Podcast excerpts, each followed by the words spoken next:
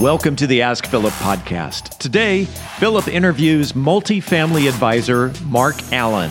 Philip Washington Jr. is a registered investment advisor. Information presented is for educational purposes only and does not intend to make an offer or solicitation for the sale or purchase of any specific securities, investments, or investment strategies. Investments involve risk and, unless otherwise stated, are not guaranteed. Be sure to first consult with a qualified financial advisor and or tax professional before implementing any strategy discussed herein. Past performance is not indicative of future performance. And now, Here's Philip. All right, we are back with another episode of the Ask Philip podcast, and I got a special guest today. It's been a long time coming. This is the man, Mister Mister Multifamily, is what I call him. That's, that's what he saved in in my phone. If I, if anybody ever asked me about anything multifamily, owning, buying, doing deals in multifamily, I'm like, you never heard of Mark Allen? What's going on? So I appreciate you coming on the show today, Mark. Oh, Philip, it's great to be here, and uh, you know I think you got an incredible podcast. It's great to be part of it. Well, thanks. Thanks. Let's let, let, let's talk about your origin story because you've you've had a long history in real estate, and it's taken you a while to to get to where you are, which is you're top of the food chain now, man. I I, I really am proud to know you and see where you are because I you know I kind of know your story and know how you know yeah. how tough it was to get where yeah. you are now? It's definitely been a journey. Um, so you know, uh, you know, majored in in real estate and so forth. Uh, initially at uh, UNT with Dr. John S. Bain. Uh, if you know Bain, you know he's a really great guy. And uh, so then went to UTA and majored in real estate there. President Student Society of Real Estate Research, real estate in West Africa on a fellowship and kind of after that worked for a few banks and then uh, got to the point I was flying around the country buying up mortgages in bulk. And my frat brother uh, and I, uh, my frat brother was from Sacramento. He saw what I was doing and he was like, hey, you know, he took a home equity line of credit on his mom's house. And I mean, we went to town. We started buying up houses that were around, you know, anywhere from zero to about 80,000 uh, kind of blue collar locations, um, properties that if you know most people can afford to live in. Of course, over time, um, you know we, you know the then you got hit with the. Uh, the uh, crisis, the financial crisis, uh, or you know, the 2008 uh, you know, kind of situation kicked in, and we had a mortgage company and that real estate investment company. Um, and so uh, during that time, he went back and got an MS in real estate, and so did I. And so after that, um, you know, it was still it was like 2010, and so I pursued, um, you know, getting into brokerage uh, and commercial brokerage between Houston and DFW, and the the you know the market was still icy. And uh, I remember uh, Ed and Walker was at Cushman and Wakefield then, and he you know made sure that I got to meet with all the service line leaders at Cushman, and there was one seat available. And uh, the guy and I met, he was an industrial guy. He was like, you know, man, Mark, I really, really like you and then he was like, but uh, my son is getting ready to graduate from TCU. and so I'm going to save this seat for him. It's just tough out there. and so I ended up getting a seat uh, in Fort Worth with Steve Fithian uh, over at SVN. And um, I was with him for about three years and, you know, started, you know, really making some noise. And, you know, some of these same companies started calling, wanting to have lunch, wanting to get some coffee. And, you know, they could see, you know, I was putting some numbers up. And so I ended up uh, signing a deal at Marcus and Millichap in uh, Fort Worth. And I was on a team there. Um, and, you know, that team leader, uh, he had his own way of doing things, to say the least. And so, uh, you know, we, we, we were doing really good, but it was just some elements there that uh, didn't fit with what I wanted to do and where I was going. So I went to the Dallas office of Marcus and Millichap and created a team. And um, a young man and I, by the name of uh, John Ross, uh, he was my underwriter and then uh, we brought Cortland came on the scene, Cortland Charles, and then Amar Hare. Uh, we all started working together, and we had we created some really good synergy. Did a lot of deals together, and um, I signed with uh, uh, signed with Colliers at the end of December. They you know tapped me to come over and kick off uh, the multifamily team there, and uh, it's been great.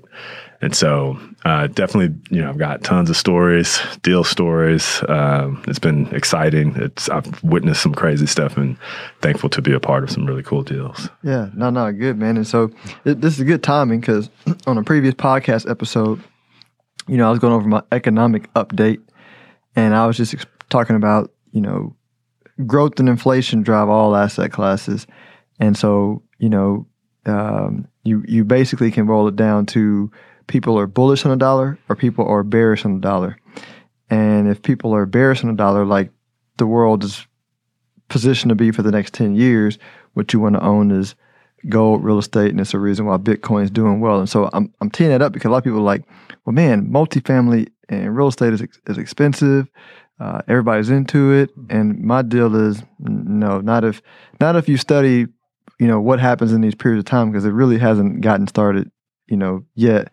Uh, uh, and we're in a unique market because we're in Texas too, where everybody in the world is moving. So, so like, um, what are your thoughts about that? Like, what are you seeing in the multifamily market in Dallas and really everywhere else? Well, I think we're very fortunate to be in Dallas. Um, when I look at uh, the coastal markets for sure. You know, they've always, you know, beat us on appreciation, you know, because they've got uh, a lot of arms and legs out there, lots of density, and, you know, they've got the ocean and, you know, all these great things and exciting cities.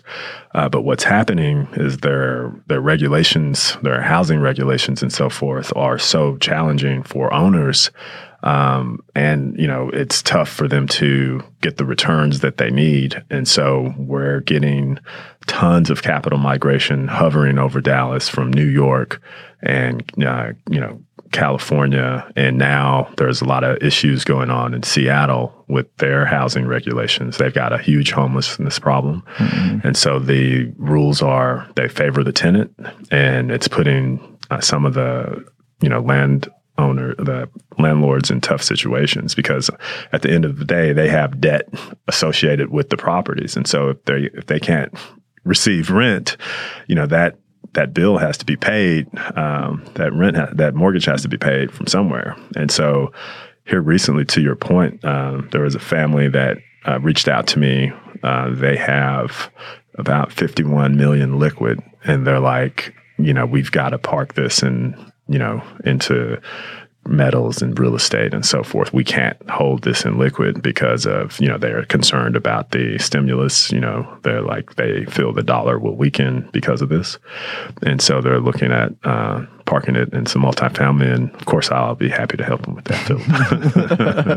so, uh, okay. No, and so, and so out, outside of Dallas, are there, uh, we talked offline about like other opportunities you see across, across the, um, U.S. What what are some of the other markets you see that that are also um, I think good to be expanded into at the moment. I think Phoenix is good. Uh, North Carolina, North Carolina is a great place to be. Um, when you look at Phoenix, you know it's uh, you know they're getting a lot of population migration there, um, and you know they're getting hit hard from Californians as usual. But then they also get hit with people from the Midwest, um, and they have a lot of sprawl, similar similar to what we do, because you know in essence it's a big desert, right? Mm-hmm. But their pricing is a little bit you know higher than uh, what we're accustomed to here. Uh, North Carolina is good. Um, you know, it's good people there and a good you know fertile land and so forth. Uh, Atlanta has always been one that kind of sticks out, and I think Atlanta has always been a few years behind us. I think they um, they don't have the roads and you know the infrastructure, and then some of the companies that we do here in Dallas. But it's still a good place to kind of mm-hmm. jump in in terms of price per door. Uh, it's a little bit easier to get in there. I think with Dallas right now, it's tough for investors to buy in Dallas right now because there's so much demand. Mm. Uh, like all day we're getting phone calls from people that want to invest here in Dallas. It's it's nuts.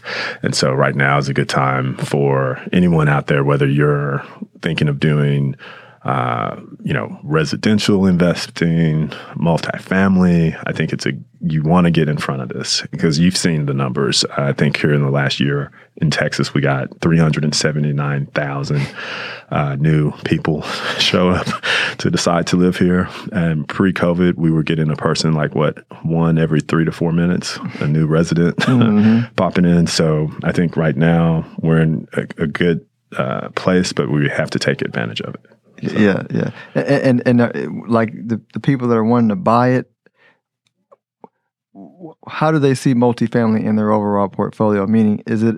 I'm assuming it's not a speculative asset. It's more like a, hey, this is where I put my safe money, right? Money that I want to generate income on. Is that kind of how, or, or, or what? Are they, how are they thinking about it? It's it's it's funny because it's uh, the social media has changed. Uh, you know how we do business forever, and so once upon a time, you would have uh, organizations out there that would syndicate, you know, meaning, you know, you, I, uh, you know, and our buddies would get together, put in X number of dollars, and we'll use that as our down payment. And okay, great, we own this apartment building. And so it was going on, but it wasn't just as, uh, it, you know, like people weren't marketing it in the way that they do today. So what's happening is you've got so many different new syndications. We're in the information age. So you've got all of these syndications popping up. And so uh, once guys and girls have this information of how to syndicate, then they want to raise the funds and run out and buy uh, property. Whereas before, maybe it was mom and pop. You know, they saved their money over the years. They bought this apartment building after they bought a bunch of rentals. And, you know, or if it was a syndication, maybe it's a CPA and a couple of you know his attorney friends or whatever, and it was done relatively quiet. You know, today, you know, it's not like that. You've got uh, some really good syndication groups out there. Uh, you know, Sumrock comes to mind. I know Alvin Johnson is doing a deal now. Uh, Dustin Miles has a great syndication group. So there's a few that, um, you know, that I would refer and recommend to people. But now it's just so many guys and girls want to do it. And so that in itself creates uh, you know demand in the market. And so then on top of that you've got uh, organizations that have been here you know for 20 years and they own 30,000 units and they're very sophisticated and you know they're in the market as well and so you've got all these new syndications sprouting up. You have mom and pops that have been in it forever. Then you've got family offices that are very sophisticated and maybe they have a war chest of a hundred million and they're all looking for the same type of property mm-hmm. at times. And so that's causing our cap rates to compress and or the value of our assets to go up on top of now you've got problems in New York with rent control. So they're coming here. They're selling their property. People in Chicago are getting out of Chicago. They're looking at Dallas. They're, you know, it's so we're getting these calls. And so right now, if you're an owner of multifamily in DFW, you're a cat in a canary cage to mm-hmm. a certain degree. But if you sell, what are you going to buy? Right. right. And so we have to be creative in helping our clients, you know, dispose of an asset and then work to put them in something that's going to be uh, good for them and have great returns and put them in a good situation. So, so like I know I know it depends on a lot, you know, what class property, where it is, but like what are the cap rate ranges? Snapshot, uh, realistic, like, and we could be conservative. So realistic cap rate, conservative range today? It is. I mean, Philip, this is crazy. So here's the deal. Um, you know, five years ago, uh, let's take a 1975 built property. Let's say it's in East Arlington. Uh, that property, uh, and I, I, did one. Okay, so let's take Garden Park for example. Garden Park, uh, the guy bought it for, as I recall, around seven five, and then he paid uh, the yield maintenance, so he was able to put fresh debt on it for about you know nine point one. Okay, a couple of years pass. You know, I put a guy in it for you know twelve million. A couple of years pass. You know, uh, I think it sold for around fifteen million. So the values, you know, deals that used to be around you know fifty a door are now at seventy five, eighty thousand dollars per unit, and you know, and that's the, what we're seeing as it pertains to the demand and mm-hmm. also what um, the different things that you can do once you buy an apartment. So for to create value. So let's say you own this apartment building, it's hundred units. Um, you're not charging for parking. uh, you're paying for the water expense, right? So the next guy comes along and says, you know what? I'm going to charge for parking right? But it's a hundred units. And so now that 15 or 25 bucks or whatever it is Mhm. on those parking spaces adds up pretty quick every month. And the guy goes, you know what? I don't want to pay for their water anymore. I can't, you know. So he'll pass that water expense off to the tenant as well. Again, increasing his um, net operating income, changing the value of the property. And, you know, maybe they decide, okay, I'm going to go in here, I'm going to put some new flooring in, I'm going to paint, I'm going to uh, take out these white appliances, put some new uh, black appliances in here, and add some uh, brush nickel fixtures to the cabinets. And now I'm going to charge another, you know, 100 to $150 per unit. hmm Okay. So again, on 100 units, all of this makes a huge difference to your bottom line. And so then that asset trades and, you know, uh, you know, the, it, the beat goes on. At the end of the day, the tenant is on the hook for all of this. Right. right? And so you're just passing that off to the tenant. And so what's interesting though is all of this can make sense with when we put it in our spreadsheets, right? But at the end of the day, if this is workforce housing, you're dependent on that guy or girl to go out there and you know pay that rent. Right. And so, uh, yeah, It's more challenging every day, right? it's more challenging every day. And so, but it's we're in Dallas Fort Worth, Yeah. So Plenty of people coming in. Yeah. Yep.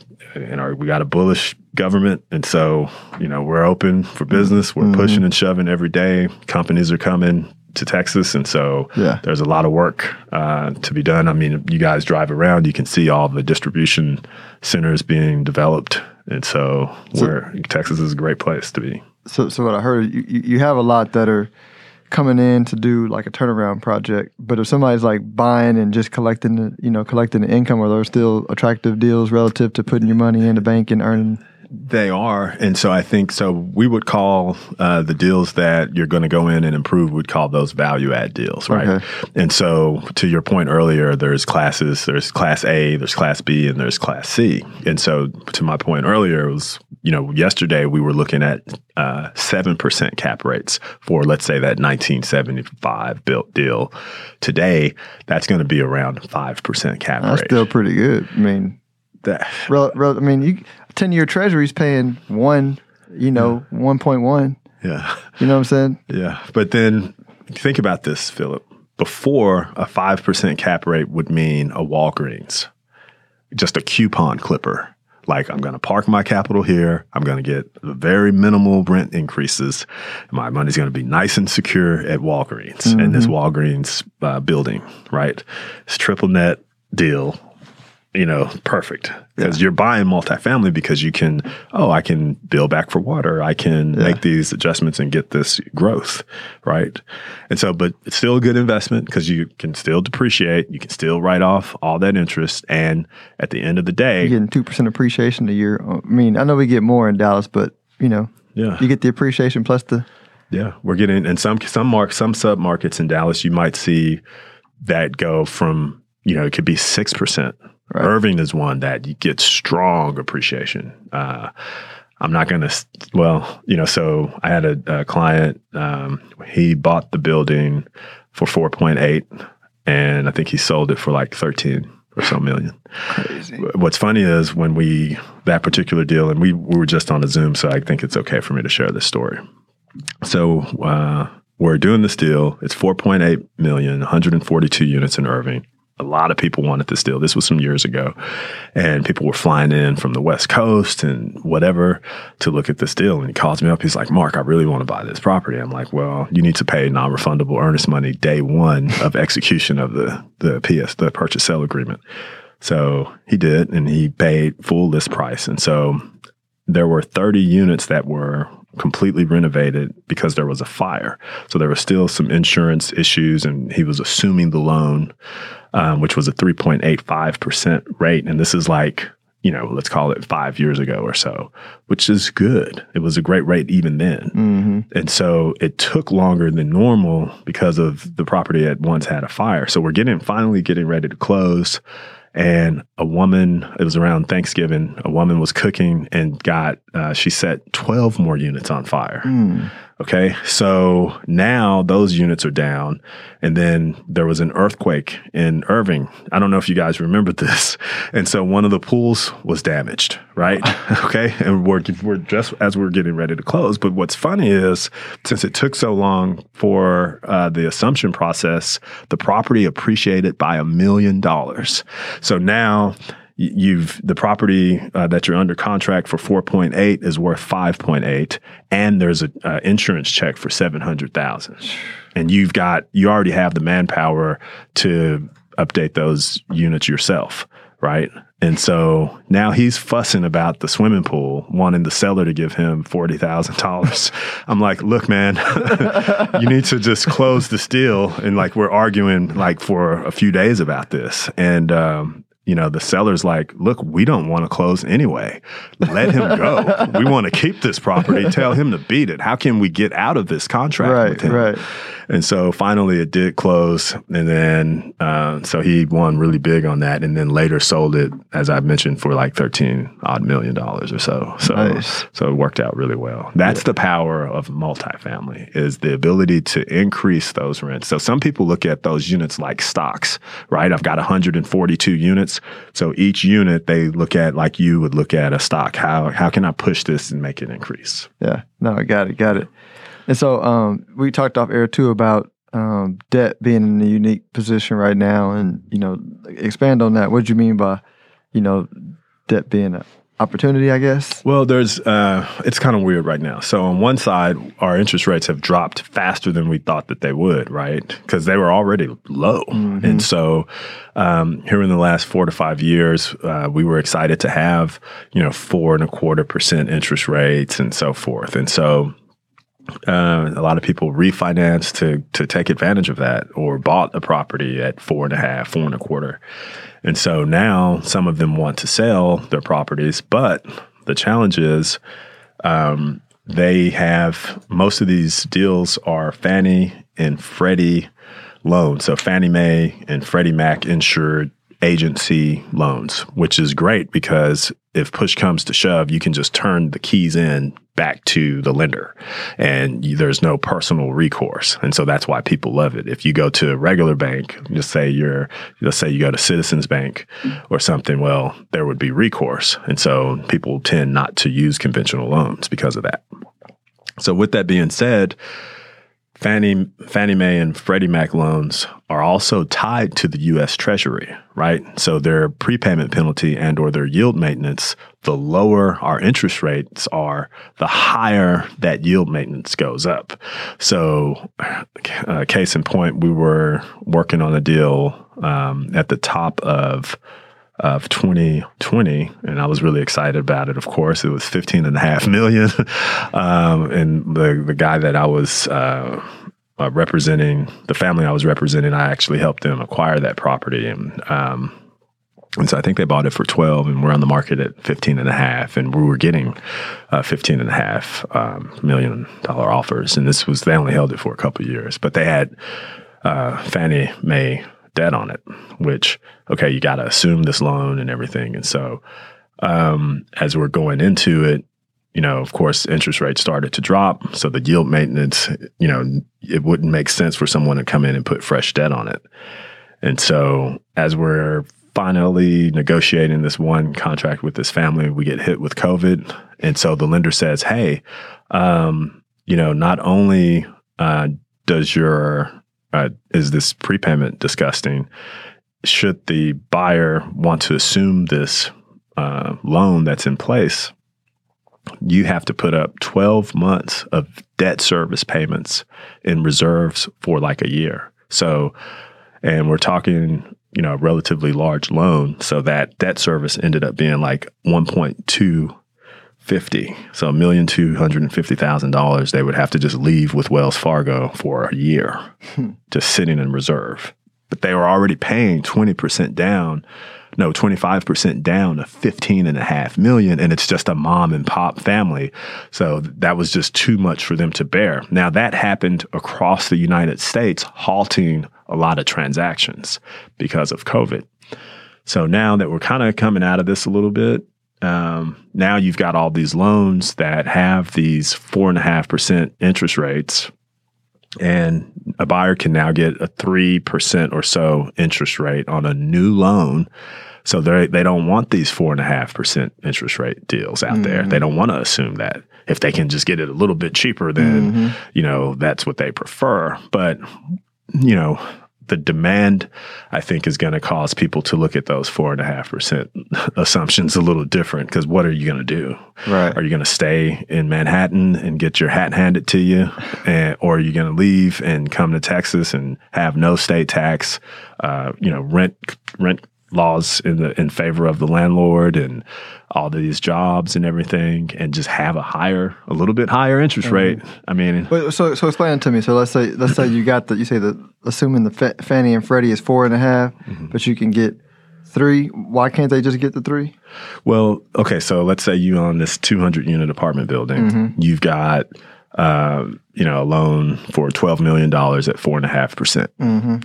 And if I want to pay it off because the interest rates have dropped, that loan is associated. It's tied into the treasury, so there's like an inverse relationship. the low, the lower the interest rates are in the market, the higher my prepayment penalty is going to be. Got it. Okay, that makes sense. So- So so, it so it makes the three percent not as attractive because Yeah, because if, if you paid that off, that may end up costing you, let's hypothetically, a million and a half dollars just to go straight to the lender. Mm-hmm.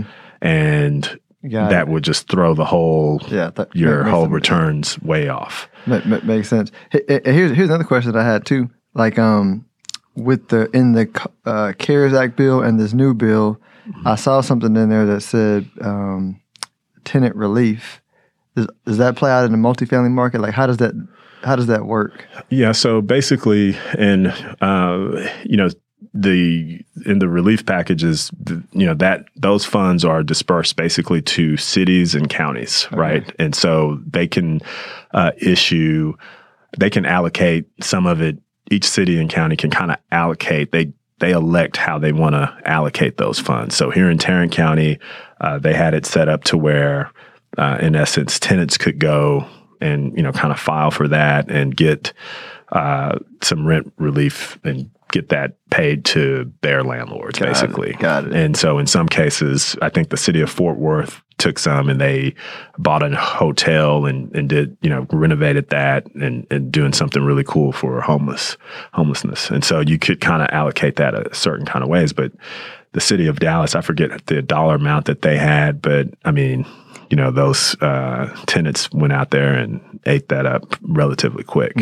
And so I think in this next bill as well, there's also going to be um, some things in there for banks, right, to kind of help save off some foreclosures. I know that's been coming up a lot, and some people think it's going to be kind of like Mad Max Thunderdome, and I'm like, that's not going to happen. Right, you right, know, right. There's going to be some, uh, you know, foreclosures out there, but I don't think we're going to see, you know, 2008 or you know those those kind of levels this time. just because, I mean, you no one wants to see mom and a kid just, you know, just out out there like that, especially if you're going to issue nine hundred billion dollars. Right. They're going to figure a way to Yeah. work through some of this stuff. Yeah, no, definitely. And then and, and, and Biden's about to come back with another 1.9 trillion once, you know, this comes through. Well, hey, um, anything else that's important admin? This is some good stuff. These are all questions that I've been having.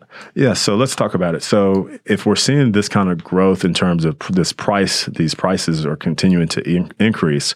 So, some of uh, the investors are saying, okay, well, if I'm going to go, if I'm going to pay roughly $100,000 per unit on a 1970s built deal, right, when I could go potentially go develop a brand new building with a lower a low interest rate and get a brand new product, then let me do that. And so our team has uh, you know, we've picked up a few land parcels that we're working on right now and uh you know, so that's been going pretty good. Having a lot of dialogue on that, and we're I think we're due to get a few more parcels here soon. So, Nice. uh, land in Texas is a good investment right now. If you want to, if you have some land or uh, you're looking at some parcels, it wouldn't hurt you because with the population growth and everything the way it's going, I mean, if you're, you know, at all in a position to do any kind of uh, real estate investing, it's a good time to do it. So, and, and correct me if I'm wrong. This this is so this is some of the stuff that I'll do like on a Saturday when I'm bored. So I was like, you got all this money printing, but it's not really showing up yet in energy prices. It's not showing up in the regular stuff that we buy from the grocery store yet. It's showing up in housing.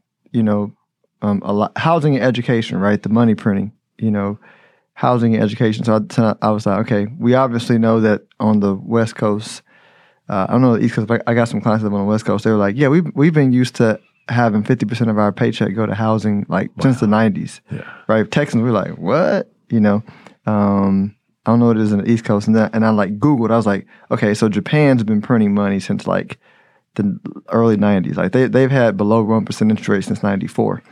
I was like, typed in, you know, um, what does the average uh, Tokyo citizen, you know, l- live in? It was something like ninety-seven percent of them live in a 500 square foot apartment, right? that they pay 500, 500 like U.S. dollars, the tra- equivalent of U.S. dollars, um, you know, f- for that. And I'm like, ah, that is the result of money printing, right? It's not this basket of goods they measure as inflation that goes up. It's, you know, it's, it's housing costs, right? Because what do people that get when they print the money, it goes to people. Like they're just going to buy assets, right? Uh, for the most part, because it's only so much, um, you know, that you need. And so I was like, man, that's that's a really good arbitrage between like Texas, you know, and Tokyo. Right? I mean, that's a big jump, but even Texas and L.A. or Texas and New York, yeah. I'm like the arbitrage between, you know, because the middle middle income person is already, in my opinion, priced out of buying a new home in in Texas. I'm talking about like one person buying a home on a forty thousand dollars house like, they yeah. could. Like yeah. they can't do that anymore. Not not here. No, not if they want to live live next door to you, Phil. They, they sure can't do that. But uh, but I'm saying that to your point, that inflation is something that that you want to look at, right? Because with all the uh, capital migration coming here and the the you know the printing of the the the currency. I there's uh, I was on the phone with an investor. He does very well, and he's like, banking, he's hoping that we get inflation because he's like, look, I own all of these units. I'm locked in with this low interest rate. So he's banking that, okay, he's going to be able to charge so much more for rent and then be able to pay off his debt faster and basically because of inflation. Right. And he's like, oh, I'm going to really win big. And so again, my point is right now, and you know you want to try to grab some of this stuff because right. our population is getting out of control. Right. And and, so. and, it's the arbitrage. And where I was going with it was when you talk about new construction, I was like, that's what's going to happen. And where I, where I was asking the question was, I'm like, yeah, if you do new construction and you just make stuff smaller, you know, you make it affordable, and the market has to kind of take it, right? Because what are the alternatives? Well, you know, we were in Phoenix, and we're and uh, um, Murphy and I went to Phoenix, and we we're visiting with the developer and he's doing a completely different style of multifamily. So basically, and we've got some of those companies from Phoenix that have recently arrived here in Dallas, and Steve Brown re- re- reported it. So this is what they're doing. They're taking like a kind of like an apartment um, uh, floor plan and putting it in a very small home and basically building a community of those. It's, it's build to rent. And mm-hmm. so you're getting a clubhouse, you're getting a swimming pool, you're getting a weight room, you know, you're getting some of these amenities that are fun and cool. And the floor plans include like little doggy doors and it's getting you a very small backyard with, you know, a little grill and like some astroturf.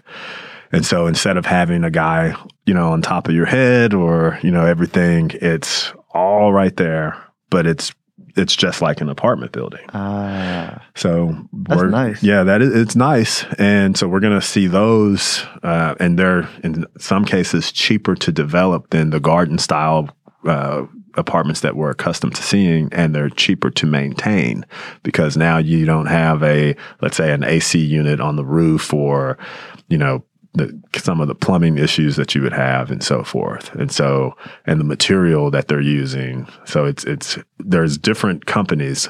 Uh, one company is like, we're going to do the bare minimum amenities. We're just going to pack people in there, just get as many arms and legs in there as humanly possible. Mm-hmm. And, but they're making money hand over fist. Right. And then uh, there's another company out there and they have a better product. Um, that you know looks really really nice. And so we're going to see that happen. And i think developers you know they don't have to necessarily build these communities the same way. There's also some loan products that will allow a developer to get you know some really great financing and develop these kind of communities. And so you don't have to just okay here's a lot and i'm waiting on you know uh, jim and susie to come in and buy it no, let's just develop the whole thing and lease all of it. Yeah. Yeah. And so, but to your point, after you have this stuff out there, it's almost like, what else can you buy? It's like thinking about if you drive down the street and you want something to eat. Well, there's Jack in the Box, there's Subway. Like, there's only mm-hmm. what are your options? You go in the grocery store or that grocery store, and that's it. Right. So right. Yeah. No. And it solves a problem of people not having somewhere comfortable to live in. Um, yeah. I mean, yeah, I'm glad I asked that question because I knew you knew the answer to it. So, well, I, I, appreciate you coming and sharing your knowledge. I know, I know, I probably interrupted you making a million dollars. You could have made like a million dollars in the last thirty minutes, but I'm, I'm sure I'm gonna make a million dollars just talking to you, Philip. Hey, hey, look, I'm looking man. forward to uh, figuring out a way to get some some of that Bitcoin stuff going on. yes, yes, sir. So y'all hear it? Look, we we're, we're converting Bitcoiners every episode. yeah. Hey, and, and how can folks uh, get a hold of you if they're interested in getting some more information? Hey, hey, y'all, listen. Like, look, Mark is Mark is serious multifamily. Don't like interview him with like four dollars in your checking account talking about I want to buy an apartment complex. Oh yeah, well, Philip, we can be reached at allenmultifamilyteam.com. Okay. Uh, allenmultifamilyteam.com. All of our information is there. We would love to work with you. Uh, we've got guys that uh, focus on, you know, 75 units and under, as well as, you know, 75 units and above. So we can help some of everybody out there and would love to work with you. Well, hey, thanks, man. Appreciate you. All right. Thank you, Phil. Those of you who haven't been at my website, go to stonehillwealthmanagement.com, click on the 401k tab. We got a Stonehill 401k service that you've probably heard about. It's great for businesses that are small businesses, businesses between zero and maybe 150 employees. Uh, we provide love and service to the employees about how to plan and invest for retirement and a whole host of other uh, benefits that we give. It's all on the site. Check it out, stonehill401k.com. We create startup plans and help with selecting the investments and educating and advising our clients on how to invest and how to best reach their retirement goals. If you are interested in having a review of your portfolio or to see how far on track you are with your retirement goals, Philip offers complimentary consults through his company, Stonehill Wealth Management. For more information, log on to stonehillwealthmanagement.com forward slash talk. That's stonehillwealthmanagement.com forward slash talk. Philip Washington Jr. is a registered investment advisor. Information presented is for educational purposes only and does not intend to make an offer or solicitation for the sale or purchase of any specific securities, investments, or investment strategies. Investments involve risk and, unless otherwise stated, are not guaranteed. Be sure to first consult with a qualified financial advisor and or tax professional before implementing any strategy discussed herein. Past performance is not indicative of future performance.